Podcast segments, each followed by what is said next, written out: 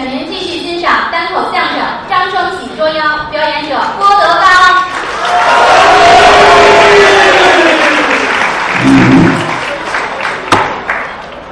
说书唱戏劝人方，三条大路走中央，善恶到头终有报，人间正道。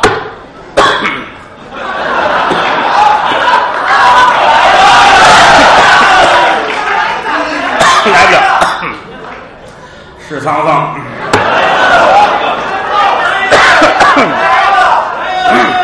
没说俩的这个啊，这后台谁给我口水喝？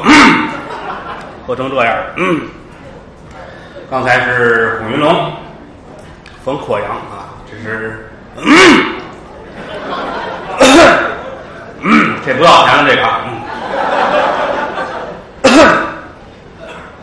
感情我也得咳嗽啊。来，没事嗯。这个两天上火，我们家见天去记者，你最近。这个后台刚跟他们部署一下，小区物业啊，这两天一劲儿道歉。今天上午，小区的物业经理给我们写了一封道歉信，并且严厉谴责北京电视台断章取义、污蔑我们的事儿。明天盖公章，正式拿出来。实话实说啊，我们也是普通人。当初买房的时候，开发商说了，说这个给您都圈上了，这是您的后院。开发商走了之后呢，他最早呢，他那庄子呀这么高，我们自己长了一哈，并没有耽误别人。但我们院里有几个穷人，成立一个业主委员会。天下之大，无奇不有，哪儿都有这浪催的人啊！到今天就问不出来是谁。你说我侵占绿地，我敢站在灯底下说；你说你光明正大，你怎么连个名儿都不敢露，是吧？而且这个记者也是都是浪催的，咱实话实说，一天去八家啊，去了隔着栅栏偷着进，还有憋着进屋拍去的，今儿给轰出一波去。举着机子愣砸门，愣往屋里闯，机子跟这儿。我有时候总想，你说我也弄个机子，无论敲开谁家门，进门就拍，是不是得挨打？凭什么你就能上我们家随便拍去？而且拍的网上所有照片，全是我们家邻居的照片。昨天下午，我们那邻居真气坏了，去把物业给砸了，说你凭什么拍我们家小，拍我们家院还说是郭德纲他们家。我替我们的国家感到悲哀。砸完之后，我说也对，打他就打了，跟中嚯有学过的。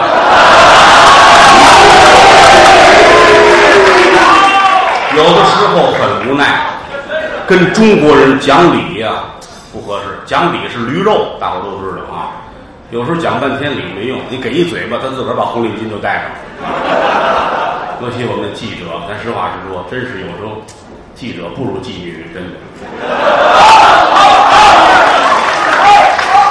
我我一直在想，我说妓女人家那红灯区，记者是绿灯区，他们想去哪儿就去哪儿啊，说不过去了啊。但实话实说，这么多年，包括北京电视台，我也是很无奈。说了不算，算了不说，说大话使小钱儿啊，就很龌龊的一个单位。由他去吧，由他去吧啊。要不他们出了很多事情，这是很正常的啊。得了，各位花钱不是听我说闲话来，咱们接着说啊，爱听这个。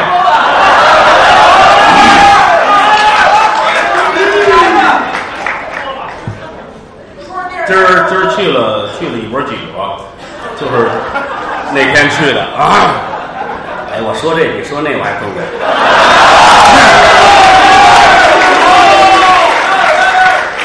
今天去了一帮记者，直眉瞪眼，拿着机子，一大帮人愣要推门往屋里闯。我有一徒弟叫李鹤彪，实在看不过去了，给推出去了。推的过程当中啊，来回有推搡，这帮孙子拿机子跟这儿都拍下来了，给李鹤彪拉到派出所去了。北京台还去一主编，一大娘们儿，撇着大嘴的，啊，还问官了私了，让李鹤彪给他们看病去。这帮丫头。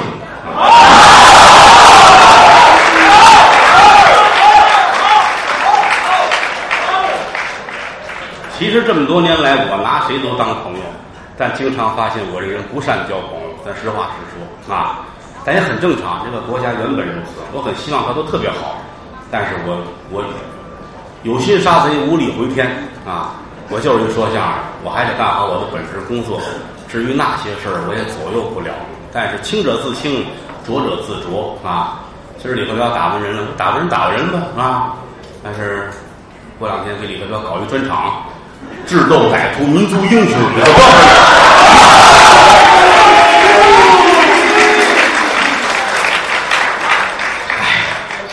怎么办呢？我就想起当初藏历排油之后，好多人都问我当时怎么想的。其实说句良心话，我没没太多的提过这个。藏历排油之后，当时我第一念头是我要移民，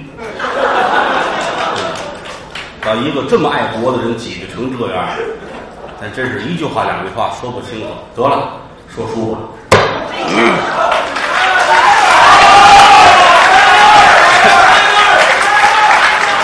不能再说了，再说就连累我们楼下饭馆了。老话说得好，“欲加之罪，何患无辞”。咱们说说神鬼的故事，说说捉妖的故事，可能从中您能明白些什么问题啊？刚才我们说到李克彪抓妖，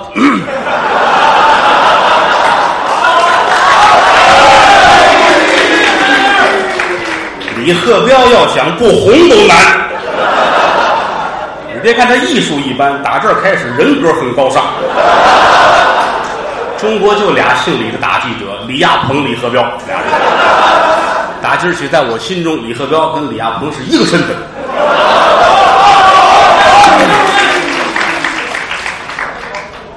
痛快了吗？你们把我豁出去了，搭着我也不怕他们，反正是。闲话少说，书归正传。嗯，这闲话就不少了。刚才要不咳嗽，不说这个。嗯。后台也没歇着这半钟头，净接电话啊！他们要求赔偿了，要求这，要求那。你说你上我们家拍东西，让我们轰出去，还得我赔偿，还他娘的有王法没有啊？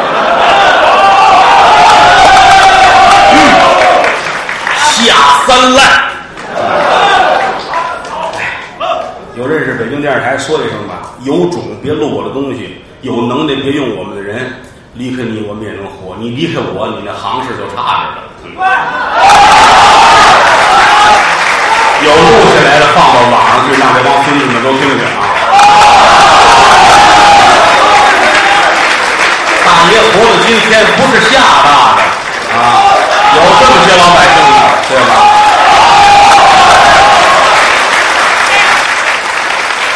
你看，这比说书还好玩。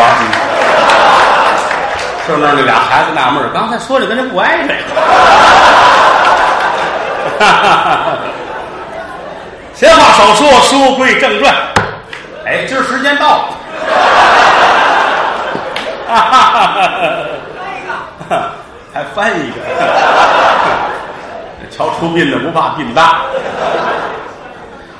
张双喜儿走在了街头之上，对面来一个人叫张双庆。哥俩差四岁，这八岁，那十二。十二的孩子拿一镜子来回的照，叫照见了张双喜儿，说你能给我们家帮忙？为什么呢？普通人都是一个人影子，唯独我照你是三个人影子。你大富大贵啊，只有你能给我们家帮忙。啊终归是一个孩子，说这个跟你去有什么好处？能吃好吃的，那我跟你走吧。有打城外就进了城了，奔哪儿？前门外大井子胡同现如今这儿都拆了啊。过去有大井子胡同小井子胡同这么两趟胡同拐弯抹角，抹角拐弯的，可就来了。到这一瞧，嚯！双喜心说：“这家可不赖，有钱呐！怎么呢？你瞧这门楼子就知道，一般老百姓住不起。”挺好的一个小四合院啊，这跟着就进来了，来到里边，出一老头，说是老头啊，四十来岁，因为在那个年头来说呀，要说到了五六十就老了都不行了。老话嘛，人活七十古来稀，四十来岁，不管是穿着打扮，胡子拉碴，走道自个儿拄着棍儿，不老装老。那年头都这样，你不像现在似的啊！现在你上洗头房看看去，七八十有的是，是吧？这老头儿这眉毛眼儿啊，长得跟张双庆挺像啊。这瞧，倩儿回来了，嗯，我回来了，二大爷。一喊就知道他是他二大爷啊。哦，这孩子我带来了，我拿镜子照。这孩子啊，三个人影啊，好好好好，哈哈哈哈哈！上屋去吧。哎，小哥俩迈步进了客厅，往这一坐，桌子上有茶壶茶碗，双庆给倒了杯水，来喝点水吧。哎，喝我好几天我没喝过热茶了，这儿端起来喝水，放在这儿。张双庆站起来出去了，怎么呢？他这二大爷站在门口摆手，这出来，二大爷，嗯，是真的吗？仨人影儿，没错，我瞧了，就是三个人影。这回我爹算是有救了，啊，好，好，好。那么书中暗表这是怎么回事呢？张双庆的父亲，在这一代来说，是人人尽知的张大财主，占着房，躺着地，钱庄里存着多少多少钱，各种的买卖干了有七八个，当铺啊，钱庄啊，啊，什么药铺啊，大饭馆啊，开了好些了。这些日子得了病，一天不如一天，一阵儿不如一阵儿。哎，终于这一天。咽了这口气，人就死了。哎呦，张双竟哭，母亲死的早，爹为了自己这些年都没续过弦，爷俩有感情。爹死了哪行？可家里没有别的亲戚，就这么一个二大爷，不怎么来往。二大爷住哪儿呢？德胜门外。这儿现央个人去德胜门外把二大爷接来。二大进门来，心里挺高兴。啊。你别瞧是亲哥俩，自个儿的兄弟，也就双庆的父亲，看不上自己。哥俩是一奶同胞，但是人性大不相同。这二大爷吃喝嫖赌抽，坑蒙拐骗偷，什么坏事都干。哥俩不总来往，有时缺钱了来一趟，自个儿兄弟呢又给自个儿一上课啊，堂堂堂堂说完了才给点钱，不爱来。这听他死挺高兴，可来了之后。假模假式跪在这儿也哭一包，哭完了就琢磨这事儿。现如今，老张家万贯家财都在这儿，按说是没有我的份儿，人家有儿子，独生之子张双庆。那我用什么办法能把这个钱弄来呢？他老琢磨这事儿，这家里就搭棚办白事儿啊。这个过程当中，他就出去了。碰见这么一位自称是神仙的人，和你们家里有丧事，没错啊，你兄弟死了啊，好极了，我能帮你个忙，把他救活了。二爷一琢磨，这不赖呀，啊，甭管救活救不活都是好的，我让我侄子瞧瞧，当大爷的尽心了。救活之后，我兄弟也得感谢我。你看，我把你救活了，万贯家财最起码得有我的，哪怕那饭馆是我的了，钱庄归我了也行。救不活呢，我跟我侄子说：“你看看，为了你，我费了多大劲。你还小，得了，你爸爸是确实救不活了。以后家里这事儿，我帮你料理。他终归是个十二岁的孩子。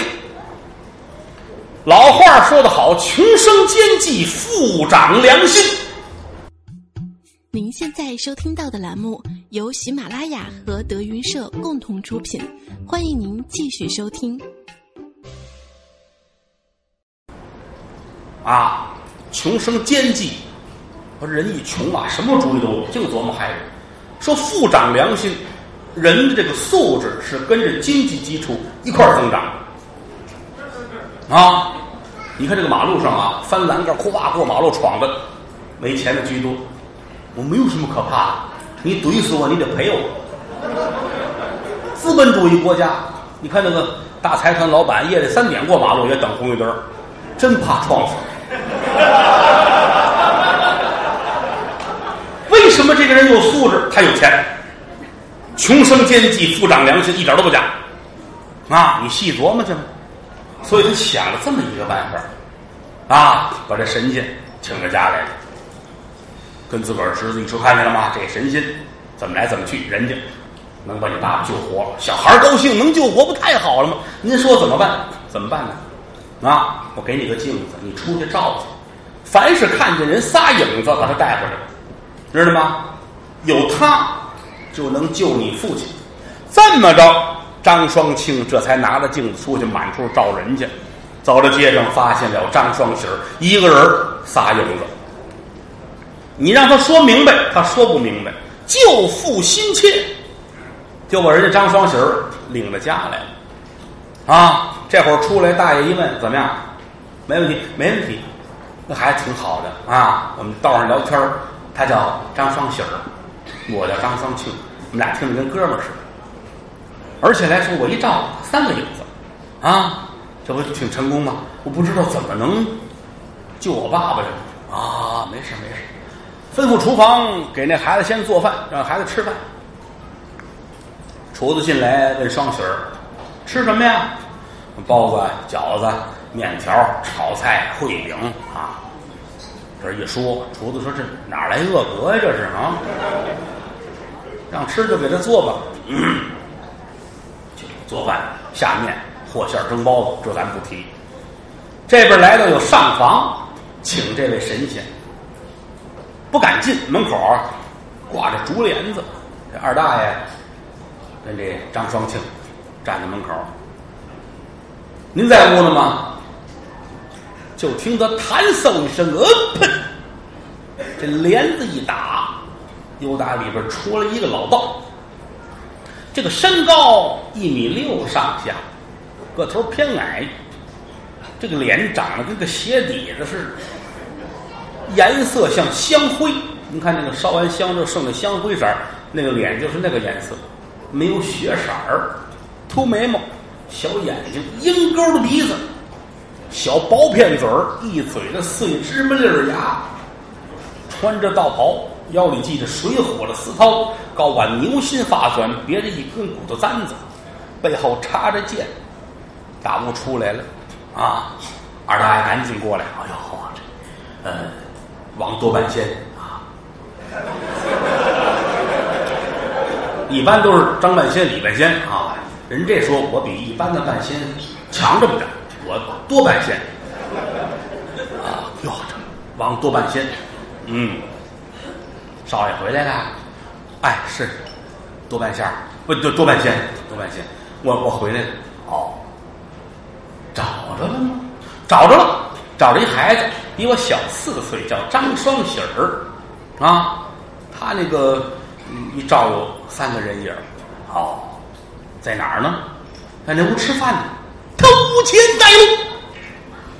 这爷俩头了走，后边这多半仙跟着。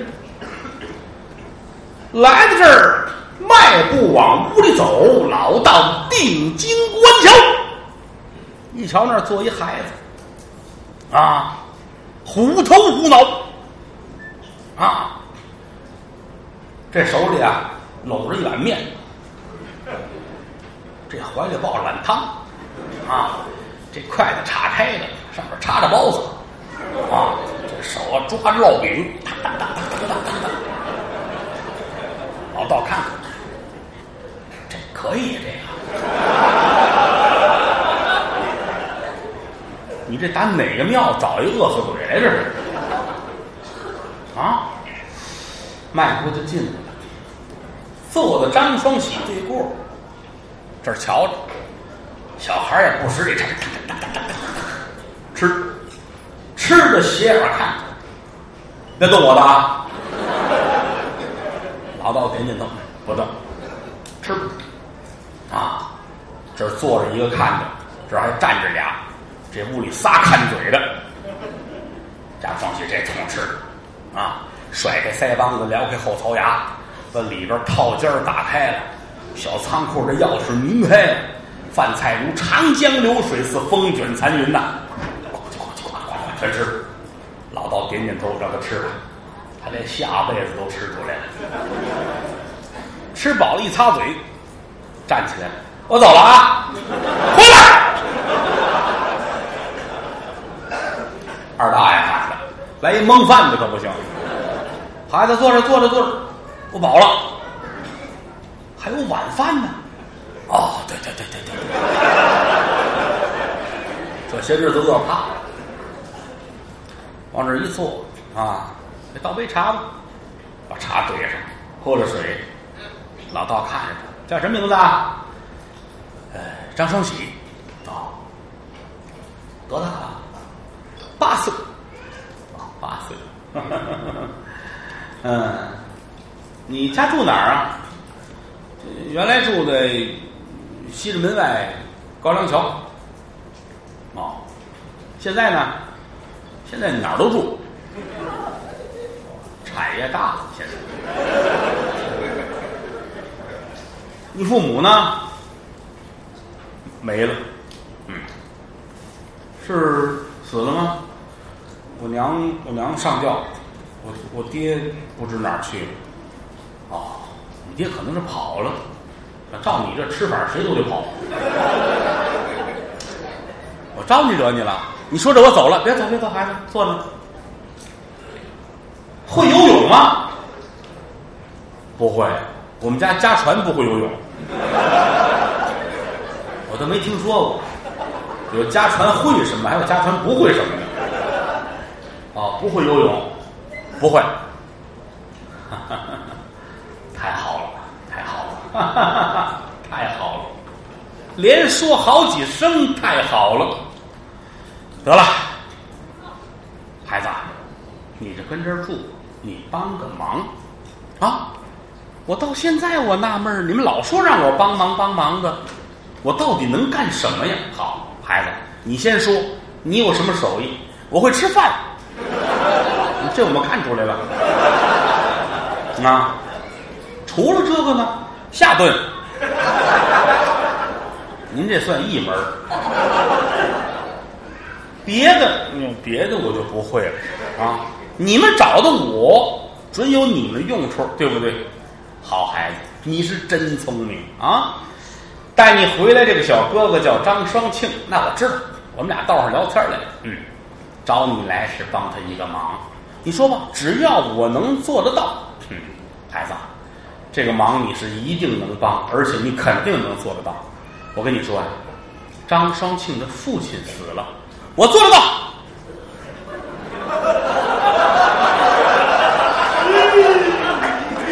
张双庆站起来了，不像人话。我外边找一爹回来吧了，啊！我这怎么回事？老道也乐了，哎，小孩嘴太快，听我说啊，嗯，他父亲死了，就在正房那儿啊，停着死尸，没有别的，我叫多半仙，你明白这意思吗？知道？哦。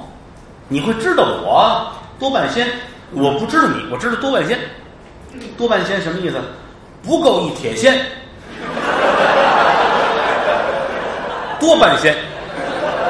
老道说：“你少说话啊！胡说八道，你那是啊！我比一般的半仙要强，我叫多半仙。哦，那说吧，你都能产什么呀？”老拿我当铁锹可不行，啊！我跟你说啊，我我是我是神仙。张双喜乐了，不信，不是你信不信？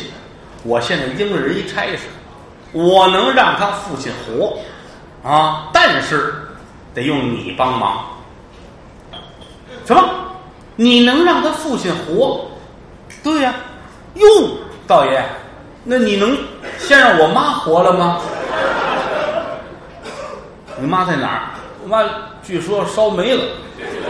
那不行，烧没了弄不了啊，得整个儿人他爸爸整个儿在那屋停着啊。明日清晨，啊，天蒙蒙亮，五更天一过，我做法，你帮个忙，咱们俩人一块儿让他父亲起死回生，好不好？啊啊啊啊！小双喜连连点头。二大爷乐了，孩子，你要是真能把这事儿办成了，日后吃香的喝辣的，啊，你想怎么着就怎么着，再也不用要饭了，好不好？好啊！张双庆高兴，眼圈都红。双喜，我谢谢你，嗯，真的让我爹能活过来，以后你就跟我亲兄弟是一样，咱俩就一块儿过日子啊！以后这花钱什么，咱俩都有一份儿啊！行行，没事我不要钱，我能吃饭就行啊！二大心说，还不如给钱呢，太能吃了，这孩子啊！睡觉吧，睡觉吧。安排一屋，双庆说：“让睡我那屋吧，有钱人家小少爷，屋里也宽敞，床也大，小哥俩洗个澡，啊，换换新衣裳，躺在一个床上，俩人聊天玩了会儿，睡着了。就这一晚上，老道就没闲着，来在放死尸这屋，这屋里边银装素裹，正当中停着死尸啊。”蜡烛高挑，老道把这头发散开了，把鞋脱了，袜子扒了，光着脚，手拿七星宝剑，围着死尸是踏罡不抖，口里是念念有词啊。咱不知念的是什么，反正人家有那个那个掐诀念那个咒什么，喜呀满呀。好，谢谢。嗯，我以为你们夸我呢。就这一宿啊，整念到五更天，看了看天色发白，吩咐人快点把两位小少爷给我叫来。来到这儿一砸，起来起来起来，俩孩子都起来了。小孩儿啊，说睡着就睡着，一说叫起来马上就起来，一激灵都起来了，心里有事儿啊！怎么了？快起快起，道爷叫你们，好嘞。俩人这儿起来，洗漱完毕，换好了衣服，来到院子里边。老道这等了半天了，手里拿这口剑。哎，来了是吧？双喜儿，快来快来快来！哎，道爷，我做什么？来，特别简单啊！你会游泳吗？你不问一遍不会。哦，太好了太好了！来来来，把这宝剑拿过来，就整个的张双喜脖子后边。把剑别好了，拿过丝绦来，在身上缠，啊，把这剑就缠在这儿，跟这插着，好了吗？好了，来来来来来，把所有人都屏退了，没有旁人。张双喜、张双庆、二大爷，还有王多半仙，四个人来在了后院。大户人家喝水呀，自己家里有井，他不上河边去打水去。那个水打回来呀，搁在水缸里，还得搁上矾，还得沉淀半天才能喝。院里有井，喝地下水，那有身份。来到这儿，没有旁人，就这四个人围着这井口啊。老道掐诀念咒，还不知念是什么啊。一边念呢，一边围着井口转圈儿，当当当，越走越快，越走越快啊。开始还能看得见，后来瞧不真着，就一道白烟，唰唰唰唰唰唰唰唰。双手这儿嘀咕：“双强，我要吐，我晕车。”双庆这闭着眼，别瞎说，别瞎说。你受累，一会儿让你干嘛你就干嘛啊！能救活我爹就行。好，别说话，别说话。老道越走越慢，越走越慢，停下来，拿手一拍，张双喜。站在井沿上，哎，小孩真听话，溜一迈步，站在井沿上啊。井底下这是张双庆，这是二大爷，对过是老道啊。老道啊，看看双喜儿，双喜儿，你低头，井里边有一个影子，你看是你还是双庆的父亲？什么时候你看到那影子不是你，改成一个老头了？那就是张双庆的父亲又还了阳了。哦，是是是，啊，气氛相当的紧张。双喜儿低着头，瞧着井底下，老道踏罡不抖，围着这井转圈儿，这是念着咒，把头发散开。二大爷跟这个张双庆也闭着眼睛，默默的祷告。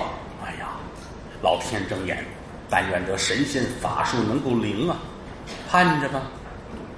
双喜儿站在井沿上，往下低头看，瞧不太真着，隐约瞧见是自己，心说：“我什么时候能变成他爸爸呀？”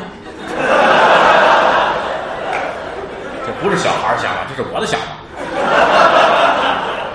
这低头看着，老道围了井口，就这么转转转，猛然间到切近一抬脚，下着，啪，把张双喜就踹下。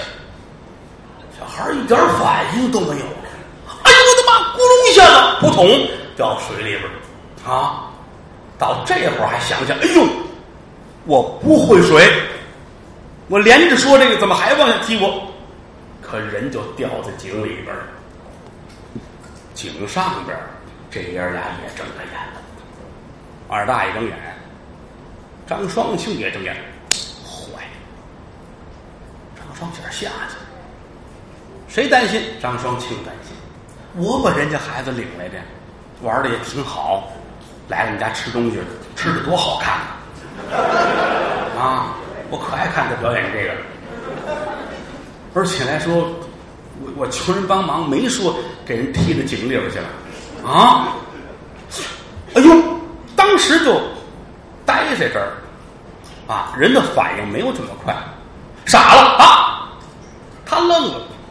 二大爷开始没明白，后来心里一咯噔，我知道，就知道这老道不是正经老道，这是妖术邪法，但是这个办法会灵的，就跟咱们治病似的，这是偏方偏方治大病，啊，你上医院瞧去没有这，有时候医院也死人，你比如说有医院每天上午十一点钟死，咱不说因为什么了是吧？这你你们都知道了啊。啊，所以说二大爷很快就镇静了，自己拿手捻着胡须，微微的乐着，就知道一命抵一命，这小孩死了，他的魂魄能入了我兄弟的窍，哎，只要他一起来，我就好跟他争家产，我救你一命，这儿等着吧，啊，站这看着，张双庆心里难受。扑通就跪在井口这儿，拿手扒着这井沿儿，双喜儿，双双喜儿，我对不起你，听得见吗？你你真不会游泳啊？连喊了多少声，没有回音，准知道吧人死了。张双庆心里边恨，恨谁？恨老道，你害人呢？啊？你怎么能够把人孩子踢下去？你要说这个法儿。我宁可不让你救，啊！真真岂有此理！回手指老道，你啊！老道一直站在身后，这儿掐着诀，啊，拿手指着井，一直跟这儿念念有词。这会儿张双庆回手再一指他，老道还跟这儿站着，但是脑袋没了。要不再说点别的吧。后来啊，物业就说了：“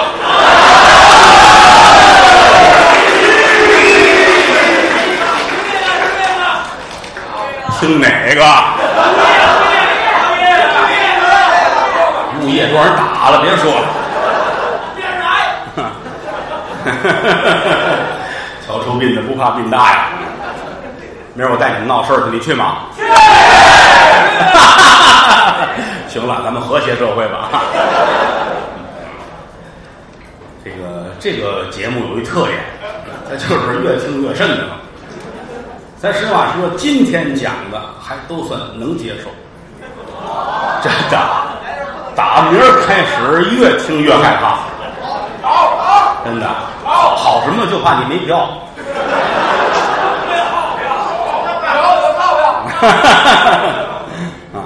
这一回头，发现老道脑袋没了，你说这玩意儿多瘆得啊！而且没有血。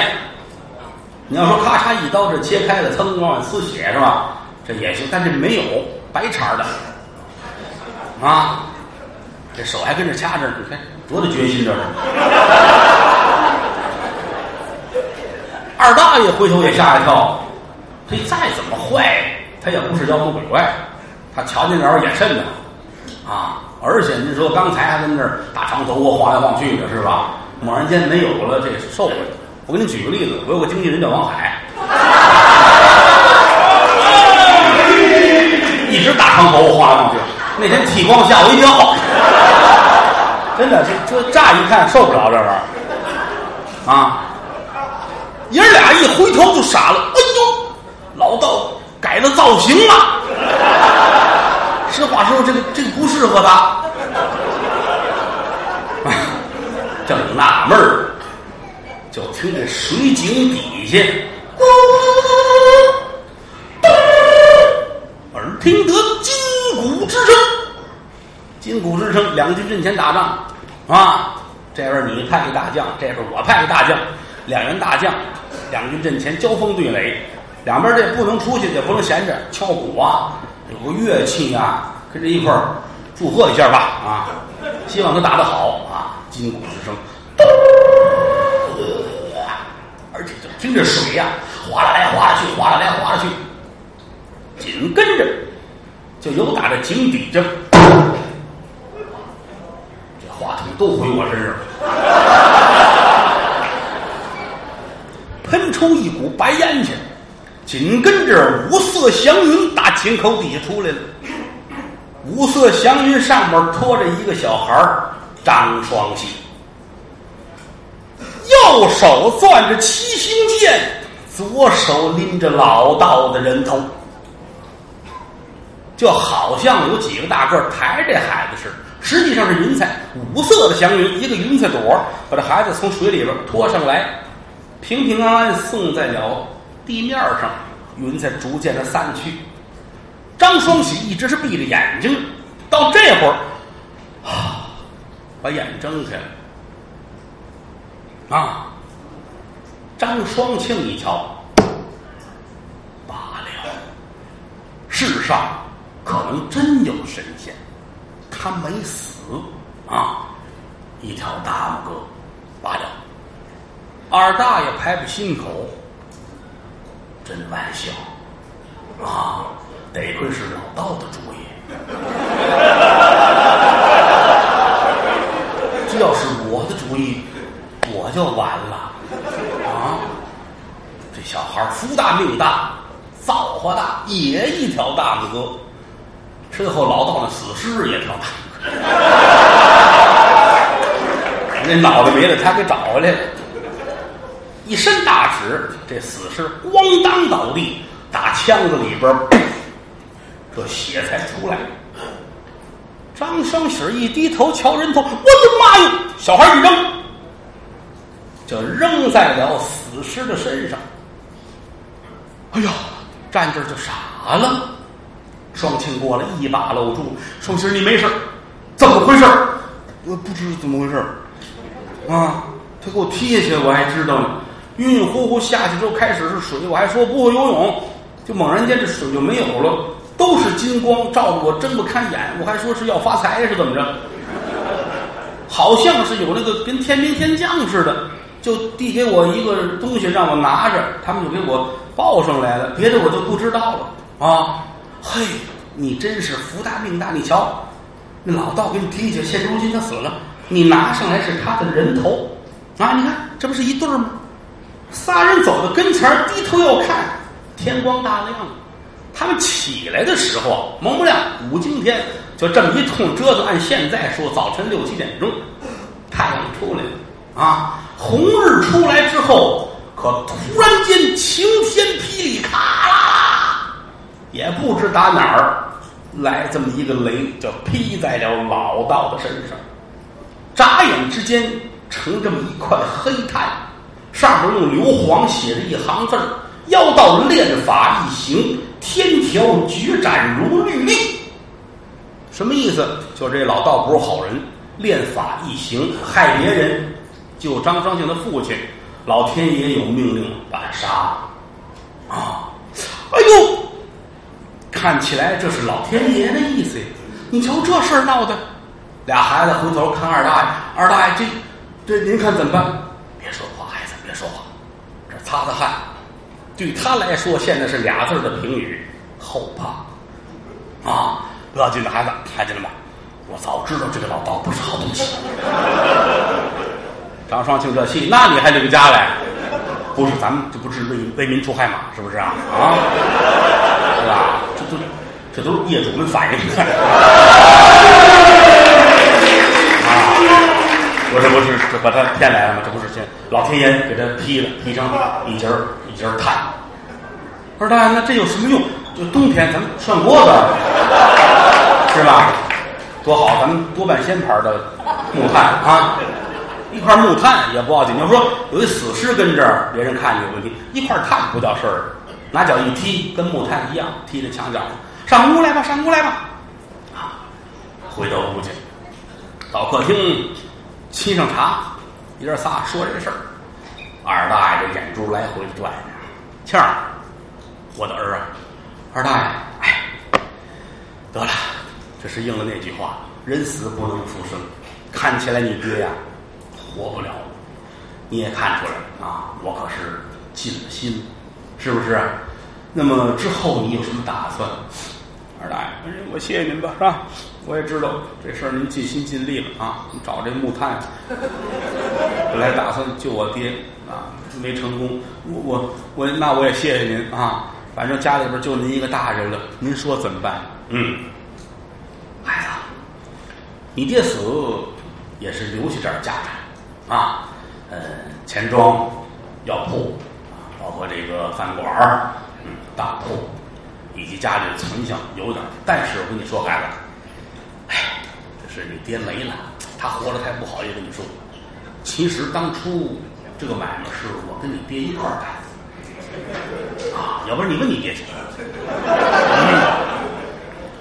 啊，因为什么呢？因为啊，哎，那会儿你爷爷活着时就说。说我这人呢，好行侠仗义、打抱不平的，老怕我呀为帮助穷人把钱花了，所以两份买卖一个人看着，让你爹给看着，知道吗？现如他没有了，没有了呢，是不管怎么说，你爹的那份还是你的，大爷这份大爷就拿回去了啊。哦，还有一个事跟你说，其实我那个房子是你的，你这个房子是我的。二大爷，我在德胜门外。那儿有一个小院儿啊，一明两暗的房子，那儿好。那儿因为它城外边空气也好啊。啊，你们这个年轻，你就你就搬那儿去了，是吧？而且年轻人创业之初啊，你们是应该受一点磨难的啊，受一点磨难。这份产业呢，嗯，我替你们看着，好吗？家当然这么说，张双庆那个人啊，也老实。双喜是外人，不知人家的事儿，也不能掺和。哟。您说这个，我爹活着都没说是啊，你爹这个死的也太急促，也没来得及，是不是？那这个啊，对了，还有家里这点买卖，这个大爷跟你也分一下，我的我就弄回去了啊，然后你的你留下吧。哦，是，那您说哪个是我的？没有你的。那你不说有有我爹的有我的吗？嗨，你爹那份儿。都花完了，是不是啊？现如今他看着这份就是我的啊，不要紧的。我把这几个买卖家的掌柜的都叫来，掌柜的，不管是钱庄啊、饭店呐、药铺啊，有掌柜的。东家呢是人家本家，买卖是我的，我找你给我看着，那就是经理的意思啊。我把那个掌柜的都叫来，这一打发人出去，一会儿功夫都叫回来了啊。偷偷摸摸的呢，二大爷都赌了钱了，给，这是你的。照我的说，唯独这里边有一药铺的掌柜的不干，是张家的买卖，在哪儿啊？阜成门锦石坊街，四号，这药铺叫双庆堂。啊，当初药铺叫张记，后来老头儿说这嗨，早晚这买卖是我儿子，得了，张记也不像个药铺，像卖个酱牛肉是吧？得了，咱们啊，按我儿子的名字改，叫双庆堂。这掌柜的姓白，白大爷，人特别的好啊。这几个掌柜都不敢说话，唯独白大爷不行。别人我管不了，双庆堂名儿写着双庆呢，那是张双庆。孩子小，长大有一天他说要我给他啊，他要之前我看着，每天卖多少钱我写账，三天给他拿回钱。啊，别人要想霸占这份产业，我姓白的不干，摔门就出去了。这说人呐，到哪儿都是有着仗义的。二大一瞧，也不能闹得太过分。得了，双庆啊，这个双庆堂药铺我就恩典给你了，还落一他恩典给人家孩子，啊，嗯，其他的买卖我就收回来了，好吧？你呢，这样吧，我看你跟双喜儿你们俩不错，哈，嗯，双喜儿不是也没准地儿住吗？哥俩就住在一块儿吧，跟亲哥们一样，也不必跟别人说，就说你们是亲哥俩，嗯，差四岁，一个十二啊，一个八岁，行，挺好，亲哥们儿。张双庆、张双喜儿，这就搬走吧，把小哥俩就轰出来了。轰到哪儿呢？就咱们刚才说的德胜门外，啊，有一个小院儿。小院儿呢有两间厢房，正房是三间，是一明两暗。什么叫一明两暗？是连三间的房子，正当中这间是客厅，东边一间，西边一间。东边这间是张双庆住，西边这间是张双喜住。您可记住这房子的格局，日后捉妖精闹鬼都跟这房子有关系。这说完了，俩孩子归置出来，实际上是给轰出去了啊！万幸还有锦石坊街四号双庆堂药铺，小孩们呢三五天来一趟。白大爷把钱给归置好了，但是整的给你们存着。小孩没把握，拿出去瞎花怎么办呢？够你们日常开销就行，剩下钱都给你们存好了，都是明账。有一天娶媳妇儿了，上这儿来拿钱，看着你成家立业，我也对得起你爹。张双庆万幸有这么一个白大爷啊！打这儿起，小哥俩就住在了德胜门外。二大爷呢，就住在城里大将的胡同住这好宅子。有话则长，无话则短。一眨眼，好几年可就过去了。这一年，张双庆已然十九岁了，双喜儿是十五岁，哥俩差四岁。这哥俩一个习文，一个练武。张双庆喜欢练武，请的老师教自己什么叫长拳短打，全都学得会。而且这双手善使飞镖，啪这扔出去，说打眉毛不打眼睛，就这么准。张双喜儿念书，找了一学堂去念书去。哥俩习文练武，就算日子过得不错。外人都不知道，以为是亲哥俩啊，其实是异姓兄弟。但是当亲哥们走，这一天赶上清明节了。啊，学堂里边放假，先生说了，清明了，回家该上坟上坟，该烧纸烧纸，啊，回家吧。双喜儿回来了，哥哥呢也回来了。张双庆刚找了一好活儿九王爷府里边招看家护院的，他去了，到那儿就相中了。九王爷喜欢他，十九岁小伙子，长得也精神，身上能耐也好，留下他吧，就留下了。今天清明也放假，哥俩回家来。双庆说：“咱们上坟去吧，啊，每年这会儿咱们都出去得哭一包，走，买的酒，买的吃的，什么叫点心、水果、香炉、蜡签都准备好了。哥俩打家出来，上坟地，坟地都在城外头，啊，来的人一瞧啊，有上坟插柳的，啊，也有踏青游玩的啊。”有新坟，有旧坟，有的管，有的没人管。坟地嘛，可不就那样嘛。四月清河，啊，南北山头多亩田，清明祭扫各焚然。指挥飞化白布铁，泪血染成红杜鹃。日落狐狸眼肿上，夜归儿女笑灯前。人生有酒须当醉，一滴何曾到酒泉？啊！来吧，哥俩来到这儿，到哪儿啊？到张双庆他父亲这坟头这儿，这儿哭，烧纸啊。当然了，不像小的时候，小的时候每次哭了挺伤心。逐渐大了，咱也哭，但不像那会儿这么撕心裂肺了。哭了会儿，弄点酒地上一撒，供果都摆上啊。张双喜儿呢，单独弄这么两个圈儿，画好了，弄两堆烧纸，给自己的父亲和母亲呢也烧纸啊，祭奠一下。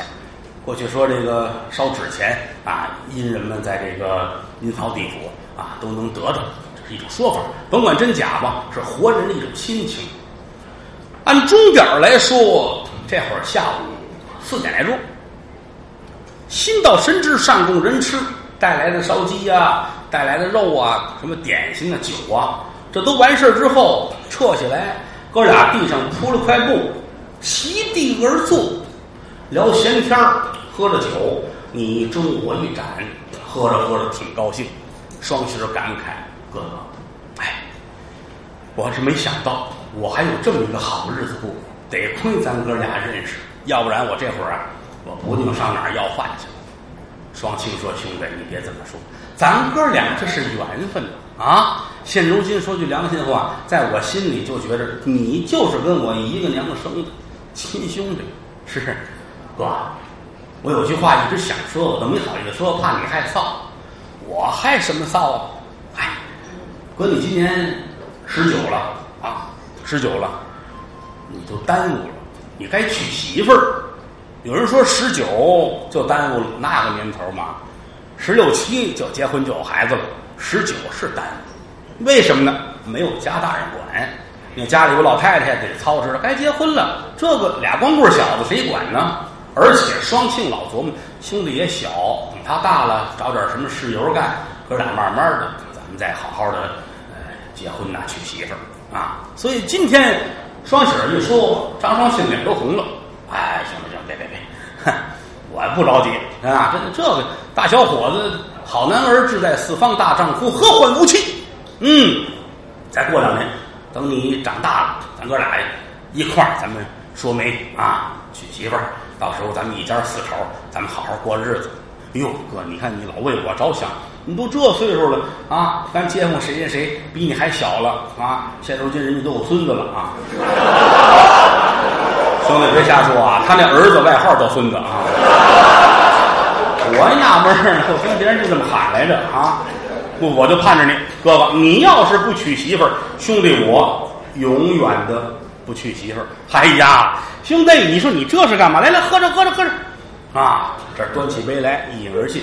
像我们这个练武的人呐，哎，儿女私情看得太轻，不往心里去啊。也许是缘分没到吧，有一天缘分到了就行了啊！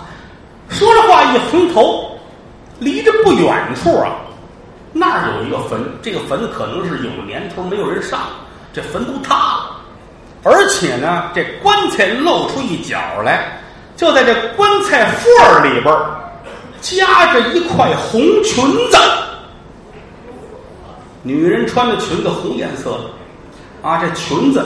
在棺材外边耷拉着，张双庆端酒杯一回头，哎，对不对，你别看哥哥没娶媳妇儿啊，我跟大人是一样的，我什么都懂。站起来，可有点喝多了，晃晃悠悠端着酒杯来到棺材这儿，端着杯在棺材帮上啪一磕，乖乖饮酒来，说笑话啊。乖乖，喝酒啊！嘿，喝酒，他能答应吗？青天白日，乖乖饮酒来。说着话，端起来自个儿一扬脖，滋儿喽，可就喝了。张双喜跟这儿乐，好哥，你胆儿真大啊，敢跟鬼喝酒啊！我认识他，他叫乖乖啊，我要跟他喝酒。哥俩聊了会儿天儿，说了会儿话，天儿可就快擦分了，归置东西往家走。到家去呢，也不是特别的饿，沏了壶茶，喝点水，又聊了会儿天儿。现在钟点说七八点钟，睡觉吧。那年头也没有电视可看，七八点钟可就躺下了啊。正当中是一间客厅，一左一右，西边住的张双喜儿，东边住的张双庆。张双庆喝酒喝多了，躺下就睡着了，睡得这踏实。耳听得桥楼上鼓打三更，他这屋这帘儿，啪，帘儿就开了，一股黑风呜进来了，站在了张双庆的床头。张双庆练武之人呢，虽然喝多了，迷迷糊糊觉得不对，哎，有人，哎，你是谁？耳听得燕语莺声，女人的声音，说：“乖乖来吃酒。”